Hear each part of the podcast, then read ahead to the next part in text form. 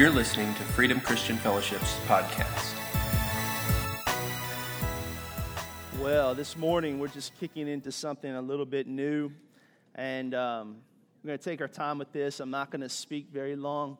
It's going to have um, a bit of spiritual application, a lot of practical application, and I and I love I love these kind of things um, where we get to look at the Word of God and we get to look firmly into it and say, "Hey, God, you're giving us some some beautiful instruction."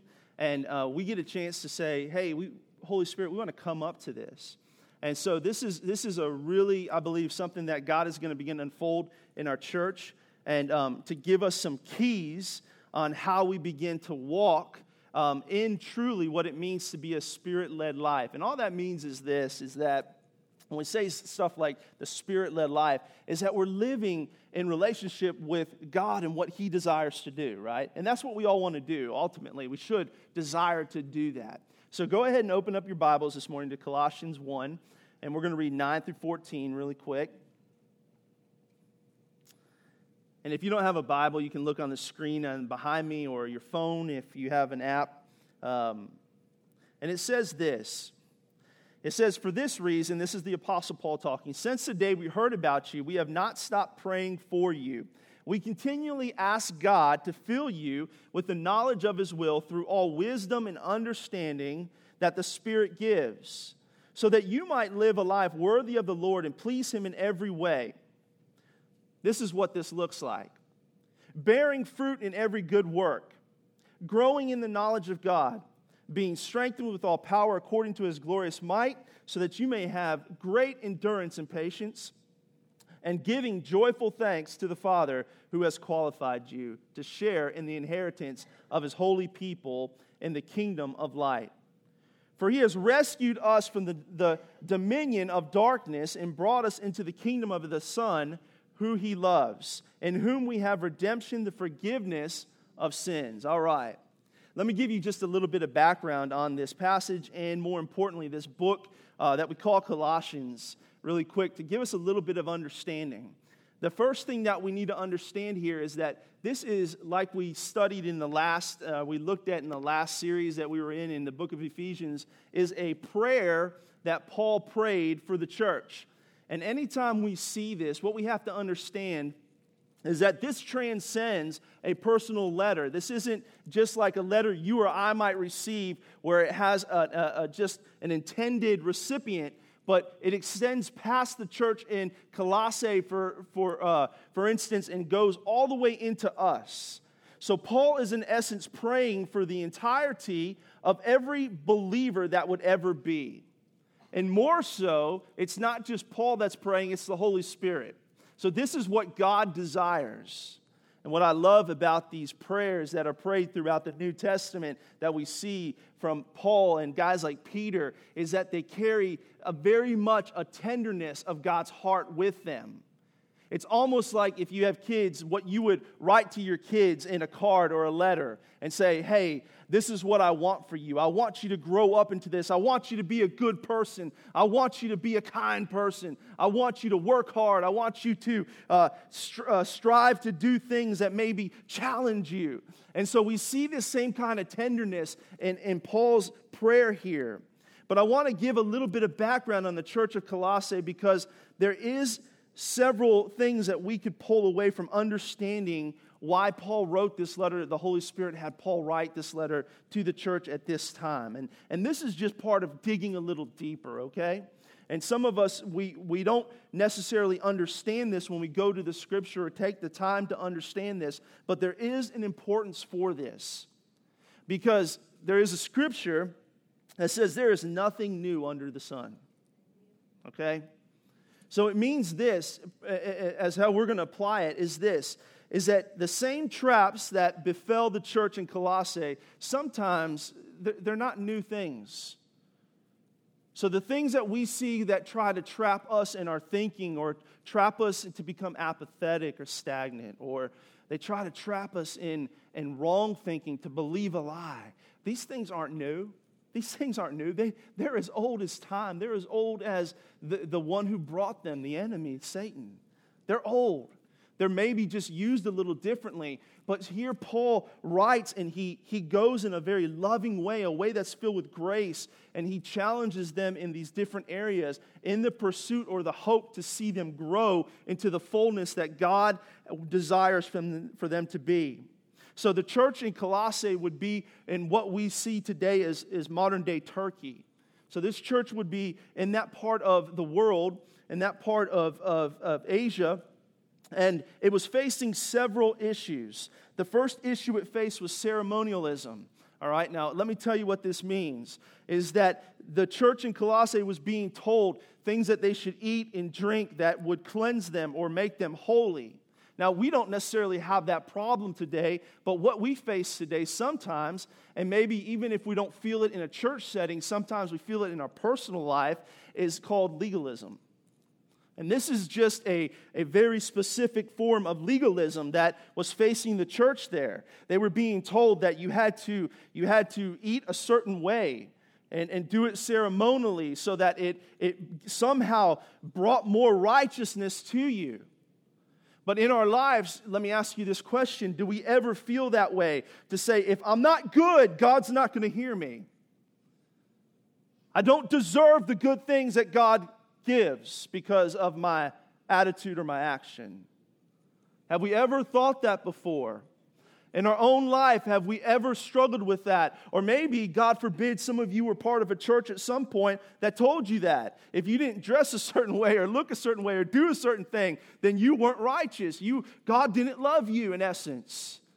And so Paul tackles that. Why? Why is that important? Because it challenges the idea of free grace. In essence, if legalism had any kind of root or merit within it, it would say this that we needed to get cleaned up in order to receive salvation or receive God's love or receive grace. But Paul says, certainly not. While we were in the depths of our sin, while we were God haters, Jesus loved us and he died for us and he extended his grace to us. Now, when we come into that grace, certainly our life changes, and we're going to talk about that today. But Paul tackles this. And then the second thing that Paul tackles is this is this word called asceticism, which is the extreme avoidance of, of certain indulgences for the sake of false spirituality. Now, let me tell you what this means because you guys are like, what? In the what in the what? This is basically somebody living in an isolated way to the point where they think that they are gaining some kind of righteousness out of it. That they say, no, I can't, I can't do that. I can't, I can't go to the movies. I can't, I can't do this. I can't, I can't partake in this. I can't, I can't, I can't, I can't, I can't, I can't. And now here's the problem with this idea is that sometimes when we get so closed off that we begin to lose the value of the reason why the light of Jesus is in us because we've been called into a dark world. And so it challenges us this way because what happens is that when we give into this thought process, is that we become a holy huddle. We become a few that just say, okay, this is what we believe and this is what we do, and we don't do this, and we're good with this and, and this, but we, we, we stop and we forget that uh, we've been called into the dark world. And so there's a balance in this, and so Paul tackles this. He tackles this. And then he goes on and he tackles, in, in, and again, let me, give, let me back up, and this idea of ceremonialism is, is in chapter 2, verse 16 and 17, if you're taking notes. And this aestheticism is in chapter 2, verse 21 and 23, if you, if you want to look at that later. But then the big issue, the, the, the hub of the issue that was facing the church in Colossae was this, is that they were depreciating Christ. And they did this three ways. And we see this in chapter 1, verses 15 through 20, is that they worshiped angels. They worshiped angels. They began to worship spiritual beings above Jesus. Now, again, let me say something to the particular blend of church that we are as a charismatic church, as a church that believes in the active moving of the Holy Spirit, is that we cannot exalt even the gifts of the Holy Spirit above Jesus Christ. Is everybody good? Everybody just nod at me and look at me and say, okay. All right. because this is, in essence, what was taking place in a different form. Is that they began to value angels. And again, that got them into wonky things. It got them into a mixture of some of their old belief systems and their old idolatry and all that. And, and, and inevitably, when, when that happens, when we begin to exalt anything above Jesus Christ, it will become idolatry to us. We'll become absorbed into it and we'll begin to worship those things. And the scripture is very clear that it's only Jesus Christ that deserves the highest place. All right. So the second way that they did this is that they uh, brought in this word called Gnosticism. They allowed it to come in. And let me just give you a very a very paraphrased understanding of Gnosticism really quick because you're going to see a little bit of understanding, a parallel in, in, in our world, is that they said this that stuff is evil, but the spirit is good. Stuff is evil. And you see how this kind of correlates to all these other things that were facing the church here in Colossae, but they were. It got to an extreme. Gnosticism said this that the only benefit is what we can come up to, uh, to with and gain is spiritual understanding, but not attached to God, not attached to Jesus Christ. They believed that there was no need for the substitutionary work of Jesus, that Jesus did not need to die, but rather the big issue was ignorance. So you weren't dying because of sin, you were dying from the lack of knowledge. So they began to elevate their thinking and their understanding. They sought to gain salvation through enlightenment or secret knowledge. They began to do this. And in essence, what it did is it moved God out of the way. The third thing was this that ties hand in hand with, with, with Gnosticism is this is that they relied upon human wisdom, that they became humanistic that they trusted their opinions and their academic achievement. They trusted these things. So you see how these things go hand in hand. And, and, and can we see just a small parallel today that when we deviate from the truth of the Word of God, what happens is this we will give in to opinion. We will give in to other things that, that become truth to us and it becomes less about the, the, the, the, the pure truth of saying that Jesus Christ must be Lord of our life. That we must confess sin, that we must trust in Him wholly, that we must put our faith that He is. Oh, there we go. Now we're back on. Hmm. Okay, let's keep going. uh, you gotta love it. Just gotta roll with the punches. All right. So here's what we see here is that Paul begins to unfold this prayer. And, and what we're going to talk about today is just one simple thing, is we're going to talk about good works. Okay? We're going to talk about good works. All right. Now here is the purpose for why Paul prayed this prayer and why we need to pay attention to it, why it's important for us. I just want to go back to this part of this scripture in Colossians 1. Um, it says this Paul says this we continually ask God to fill you with the knowledge of his will through all wisdom and understanding that the Spirit gives, so that you might live a life worthy of the Lord and please him in every way. So, the purpose of why Paul wrote this and, and the Holy Spirit had Paul write this and, and for our lives is this is so that we begin to live a life that is worthy unto the Lord. Now, that's simple enough to understand, but why is that important?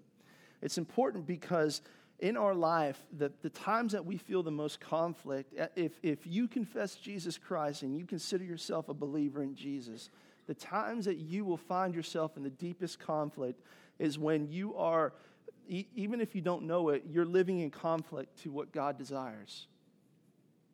And so the best way to avoid that is to, is to begin to walk in the will of God. Because when you walk in the will of God, you begin to show pleasure to what God's purposes are.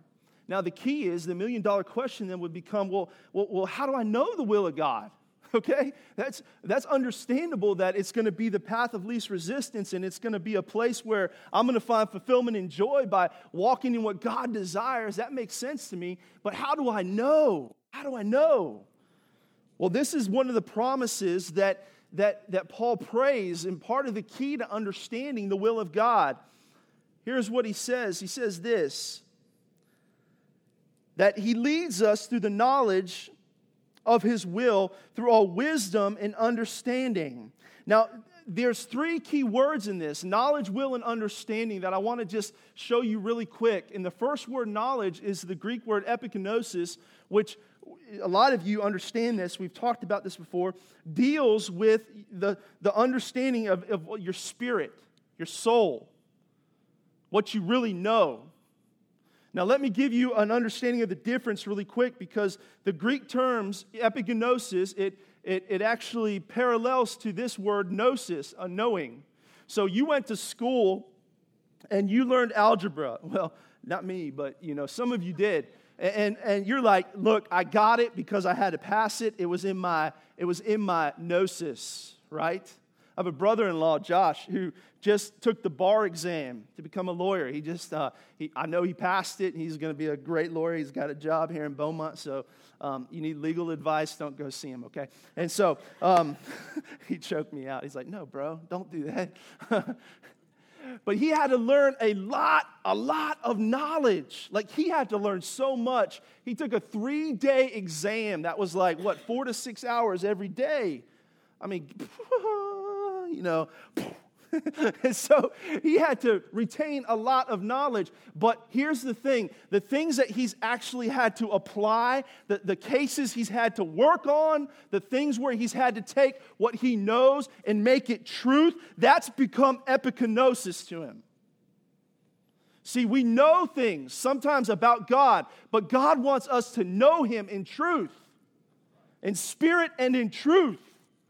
And so God gives us this promise that I'm going to begin to present my will with knowledge. It's going to come into your spirit. And this is how it happens through wisdom and understanding.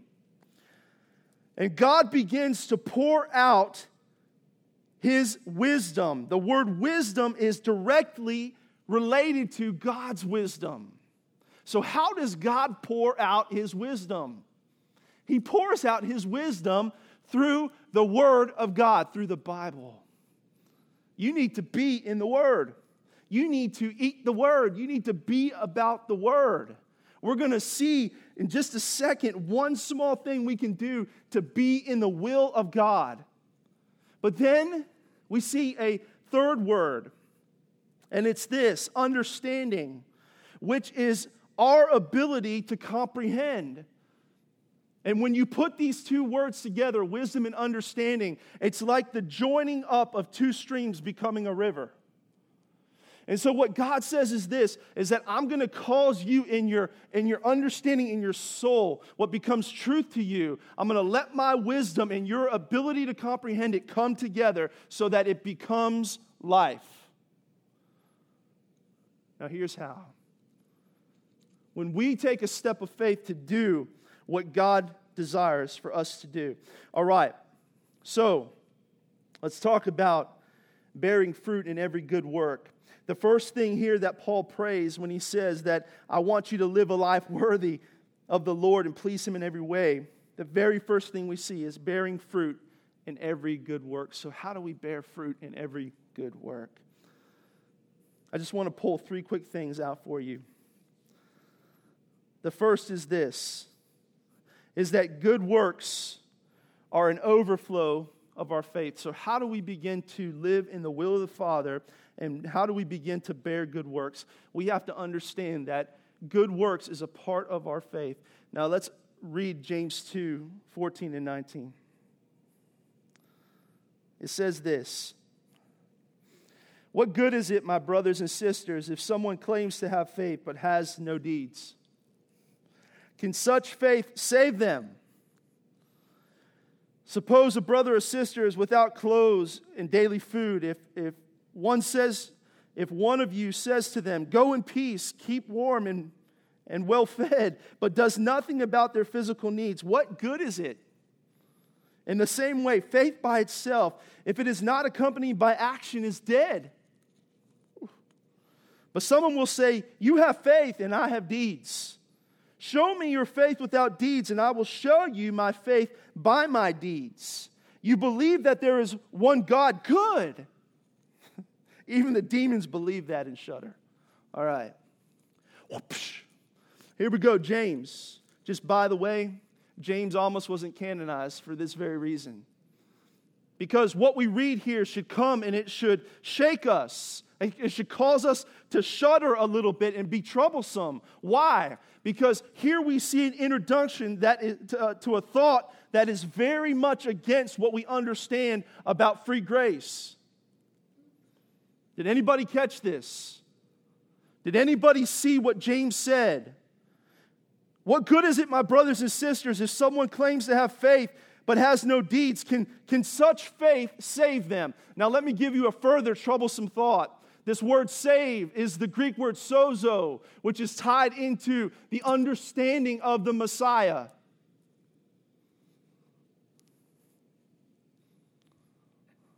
Well, Pastor, how does that how does that work with this idea? What Paul said, it is by grace that you've been saved, and not in and of yourself, lest any man should boast that our works are futile, our works are dead. Let me tell you what James is saying.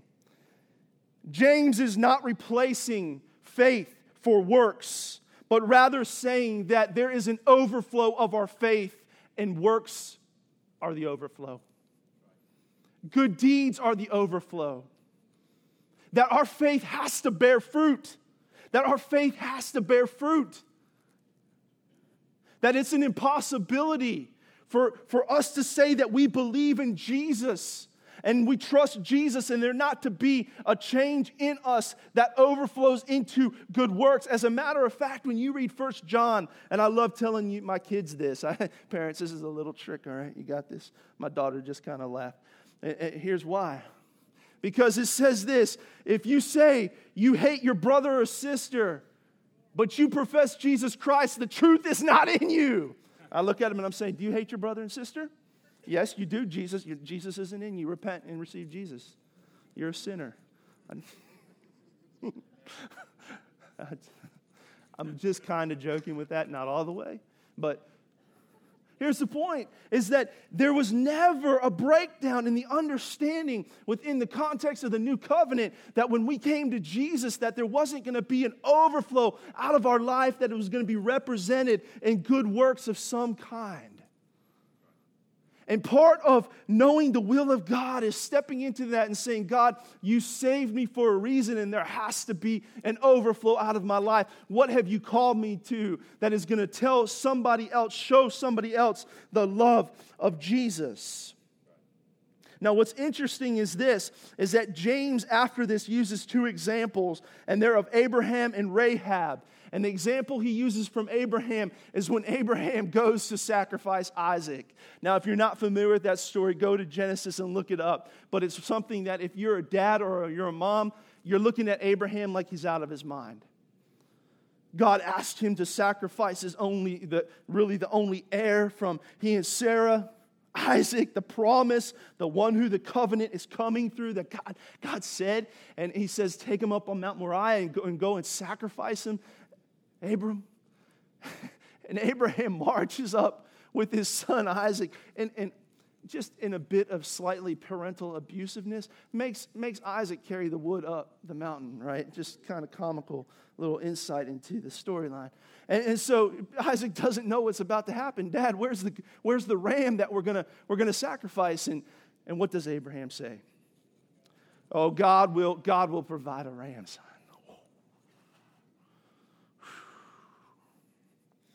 Come on, man. Just let that sit on you for just a second. Come on.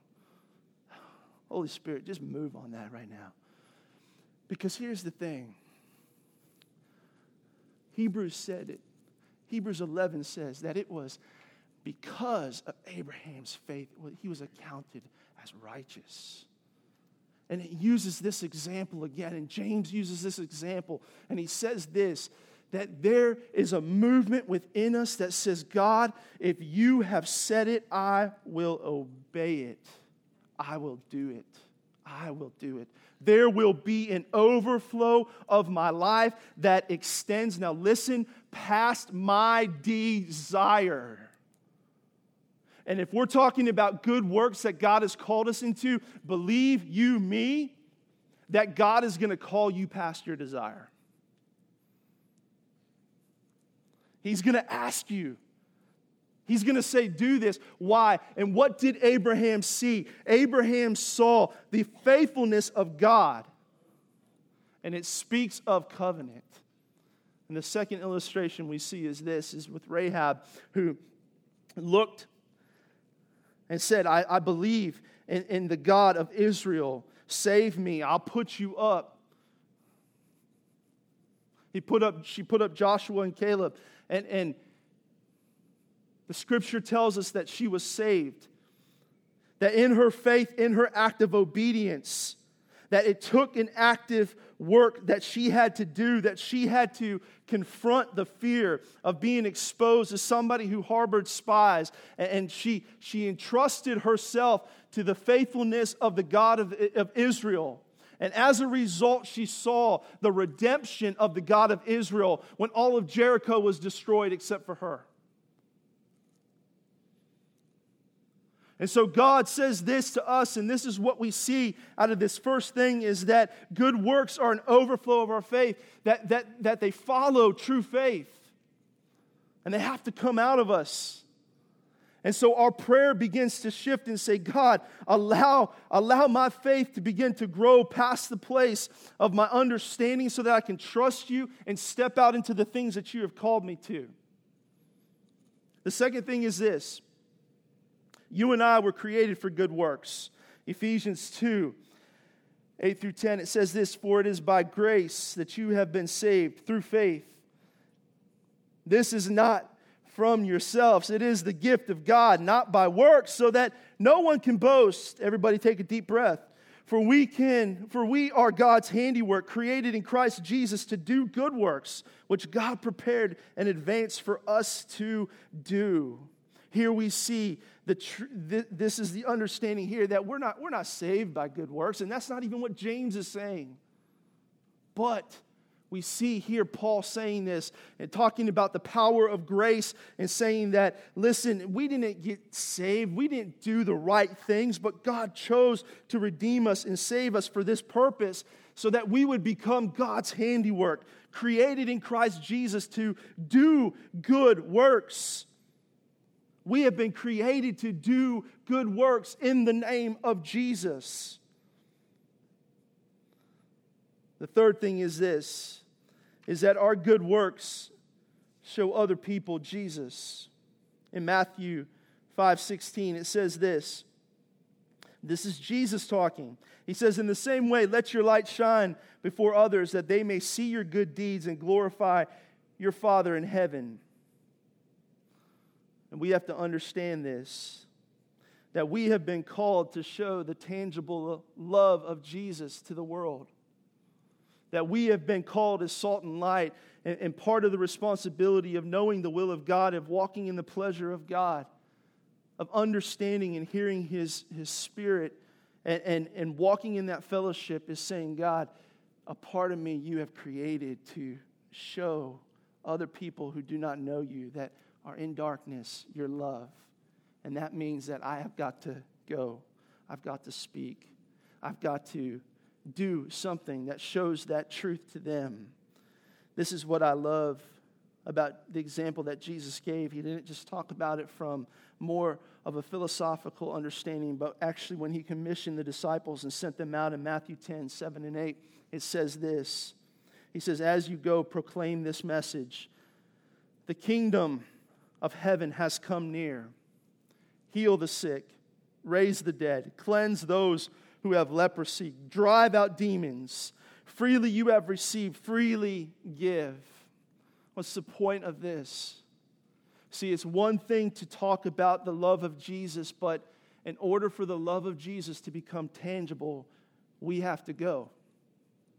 See, when we, when we really break this down and we see this in the most practical level, Matthew 10, 7, and 8, what we hear Jesus saying is that you, you're, about to, you're about to walk out into the, the world.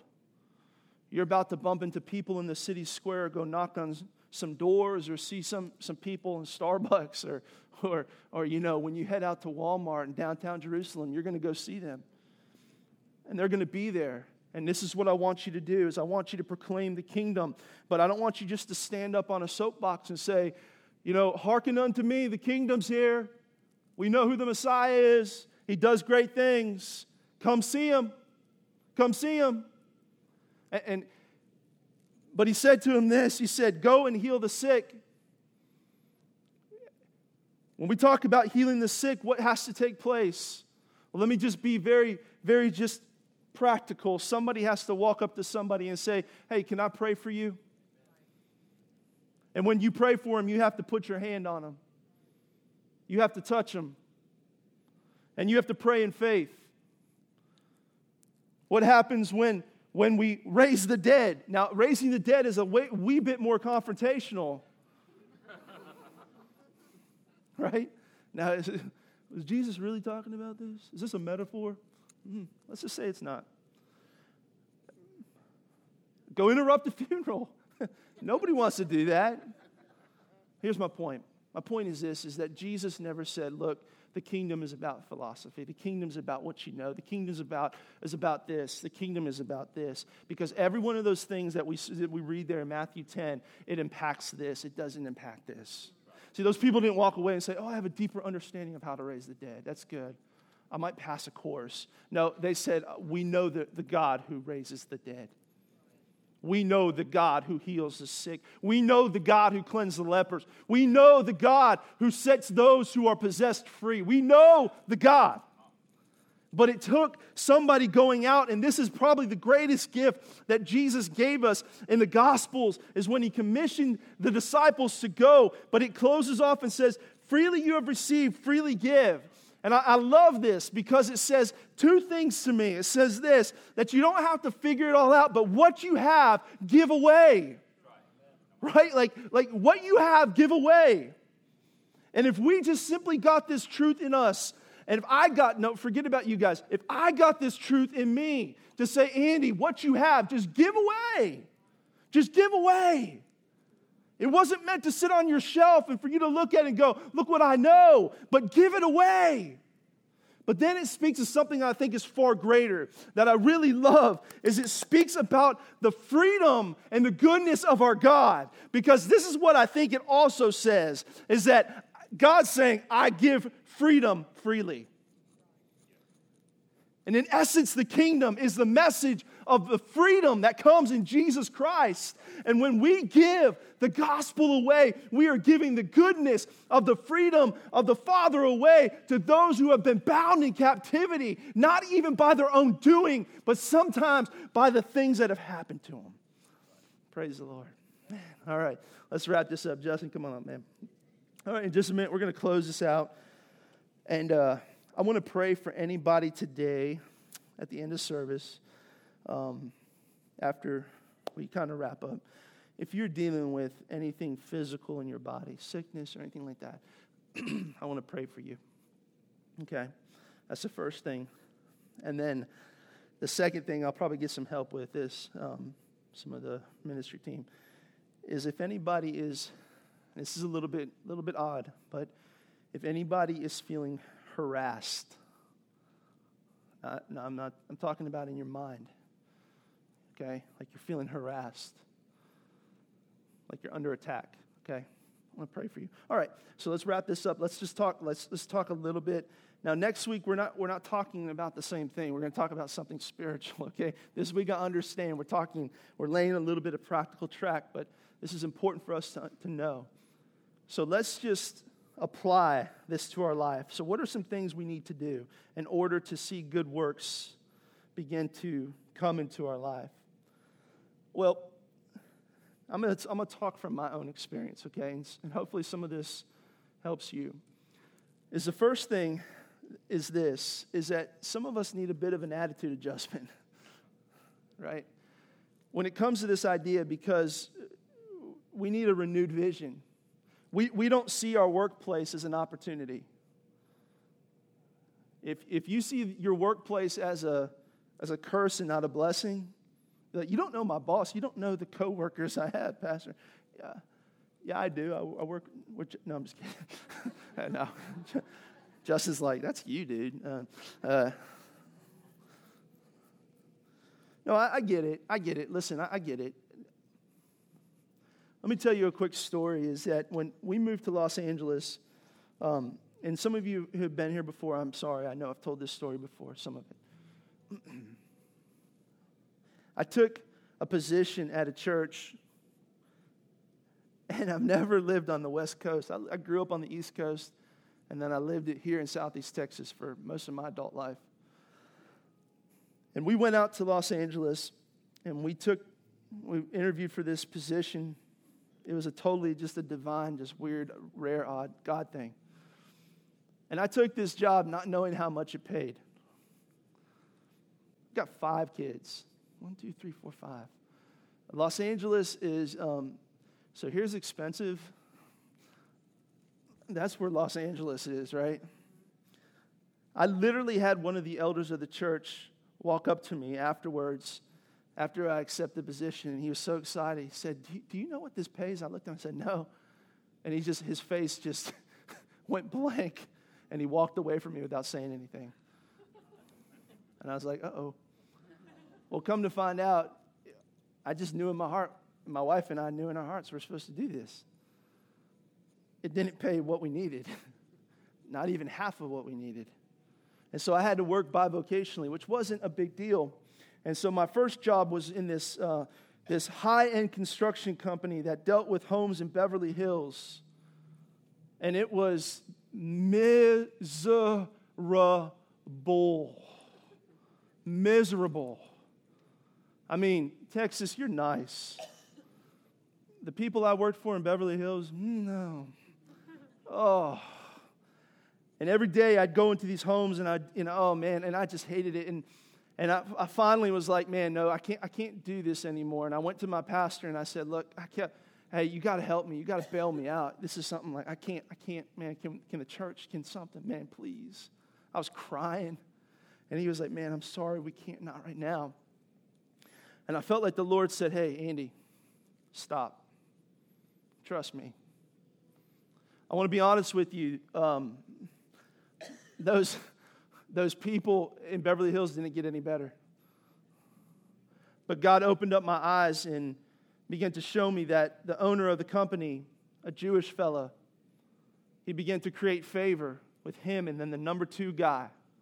Still to this day, I talk to the number two guy, and they would ask me things, and they would begin to bring me along on things, and they would begin to talk to me, and, and I had an opportunity to share, share a little bit with him about faith and about the Lord, and then I actually left that company and went to another company working part time and another Jewish guy, owner.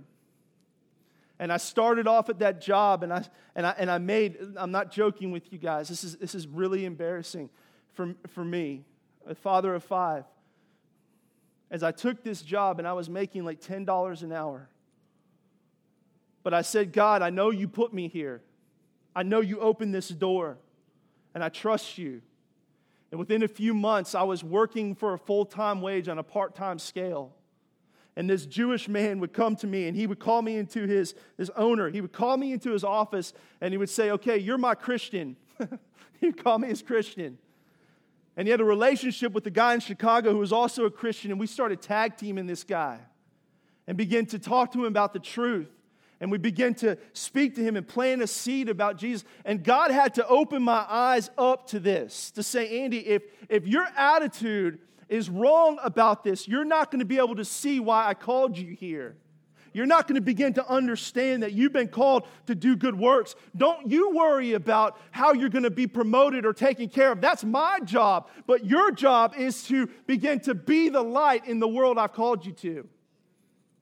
And I want to tell you something. There wasn't a place that I went. There has never been a place that God has set my foot that He is not taking care of me and my family. Not one time. Hallelujah. Thank you, Jesus.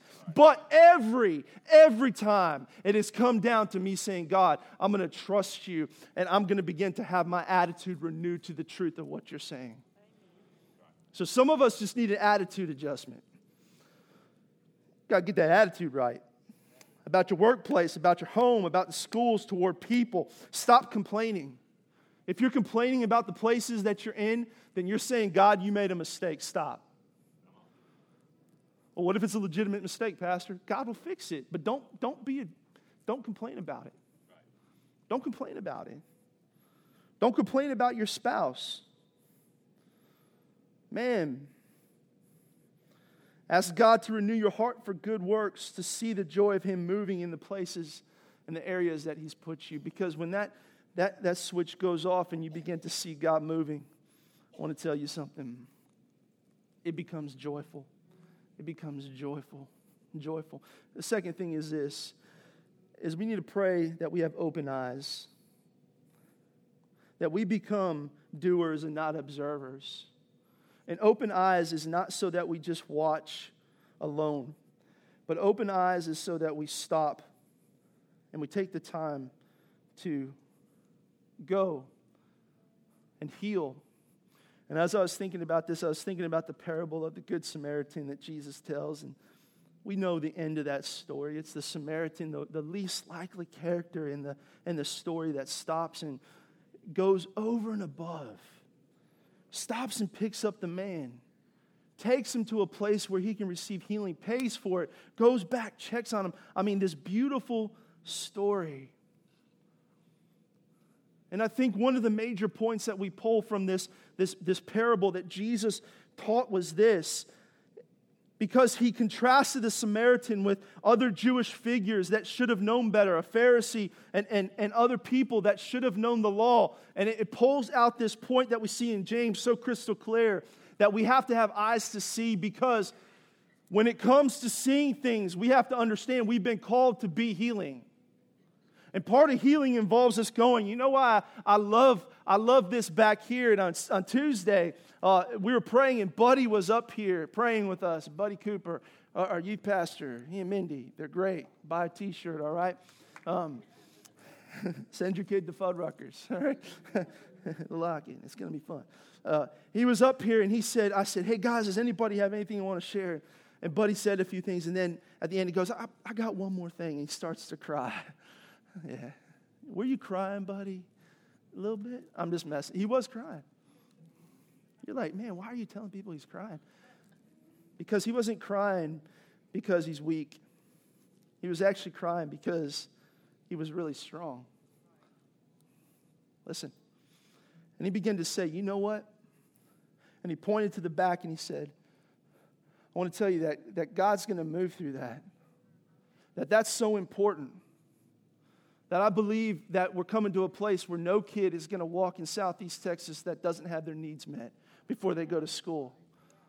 And I was like, oh, I was just kind of like, buddy, I, I agree. Like it was, it was powerful. And here's the thing is that we have to open our eyes to see because we've been called to be change and, and we need to pray for opportunities.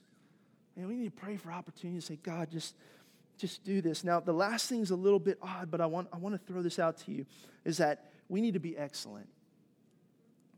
Okay? So when we define this and we talk about good works, that Jesus has called us to, that God has called us to, it's for the display of, of His love, of His salvation.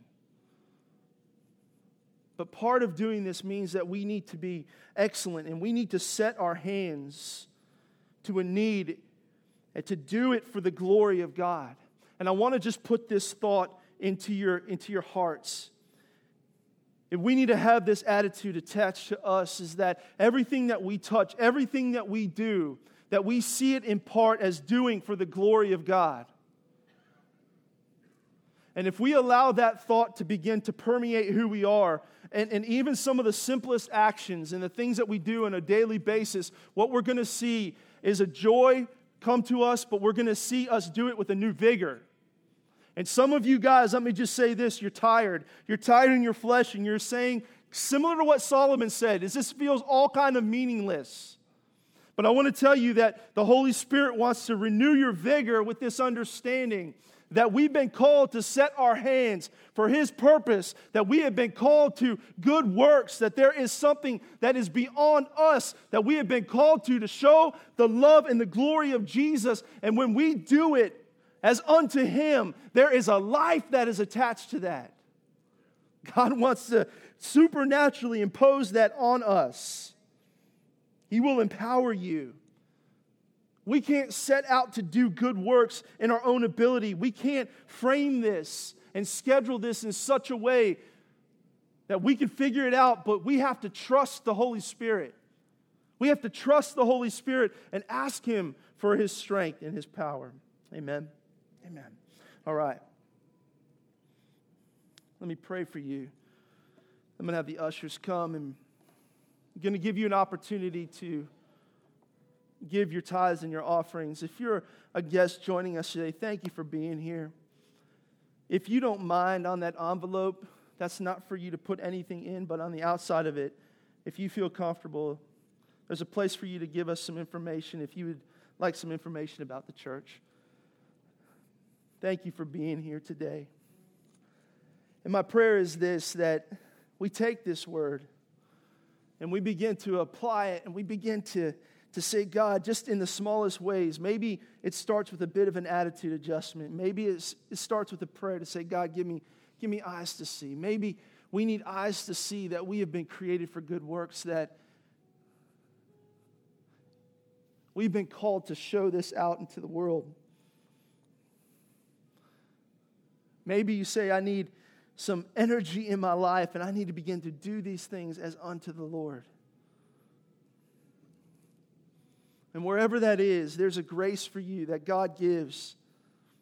There's a power from the Holy Spirit that He gives that will strengthen you. That will strengthen you. Let's pray. Father, I thank you. I thank you in the name of Jesus, God. Lord, for the things that you've called us to, that you've called us to good works, that you have called us to good works. God, I thank you that apart from the Holy Spirit, that's impossible. So, first and foremost, we just lean into your grace, every one of us as a church, every person, God. Lord, there's tired people here, God. There's people that feel overwhelmed. And so, Lord, I thank you for your grace and your strength.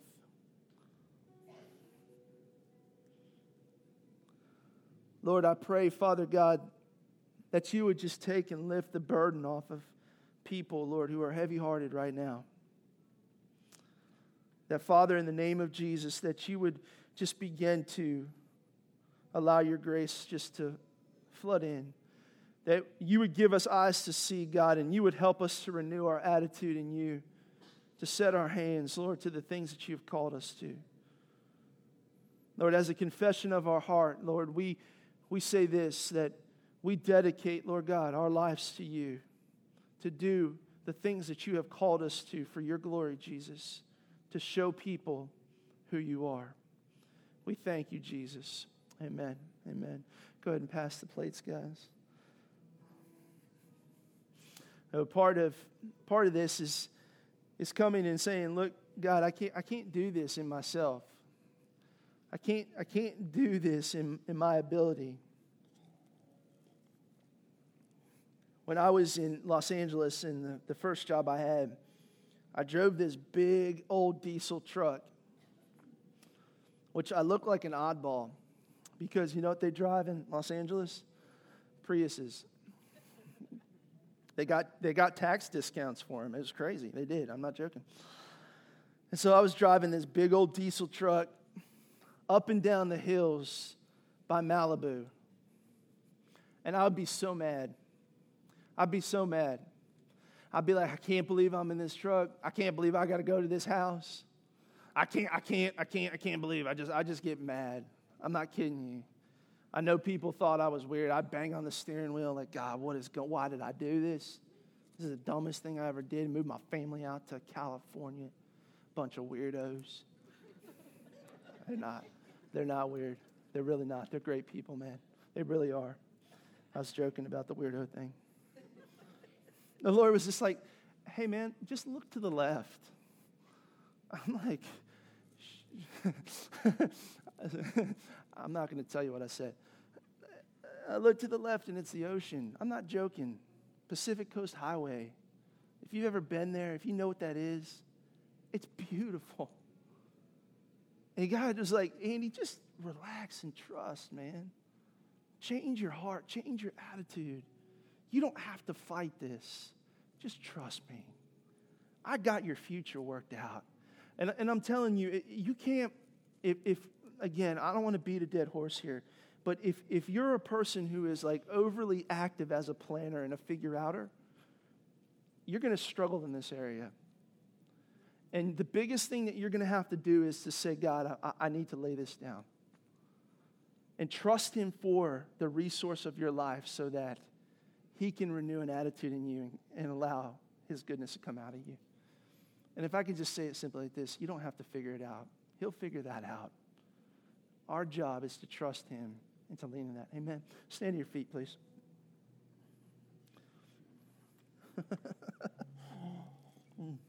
Look to the left. Yeah. Thanks, God.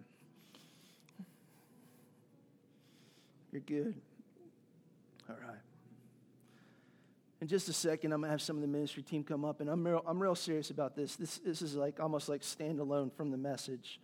But this morning, if you're dealing with something physical in your body, uh, uh, an illness, a sickness, a diagnosis, I don't know, any kind of osis that you have, I want to pray for you.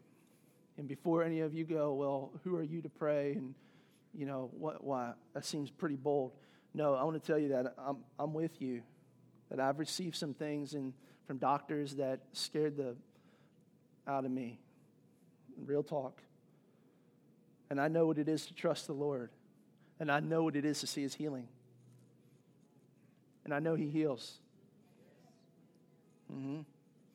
Okay, so I'm going to pray for you. And then also, this is a big one too. And this is going to, you just come up in the general group. And so, you know, because I know this takes a little bit of boldness, but some of you are being harassed in your thinking and you're dealing with thoughts. I'm going to be blunt, okay? So just, just hear me for a second because I, I want to do business with this. Like, I want to just let's, we're going to break it. In the name of Jesus, Jesus is going to break it. You're dealing with demonic thoughts. You're dealing with some lies that are just wrong. They're, they're suicidal, they're fear based, and you feel harassed. The Lord wants to set you free. Amen? Okay. Let me bless you, and then I'm going to have, if I can just have a few of my ministry team come up and help me with this. And uh, um, as I dismiss you, if that's you, come on up, okay? So, Father, in the name of Jesus, Holy Spirit, we thank you that you've been here and that you're moving upon every life, God. Just your grace upon grace upon grace, God. Thank you for calling us into good works that glorify the name of Jesus. Now, Holy Spirit, let your freedom come. Let your freedom come. In Jesus' name, amen. Amen.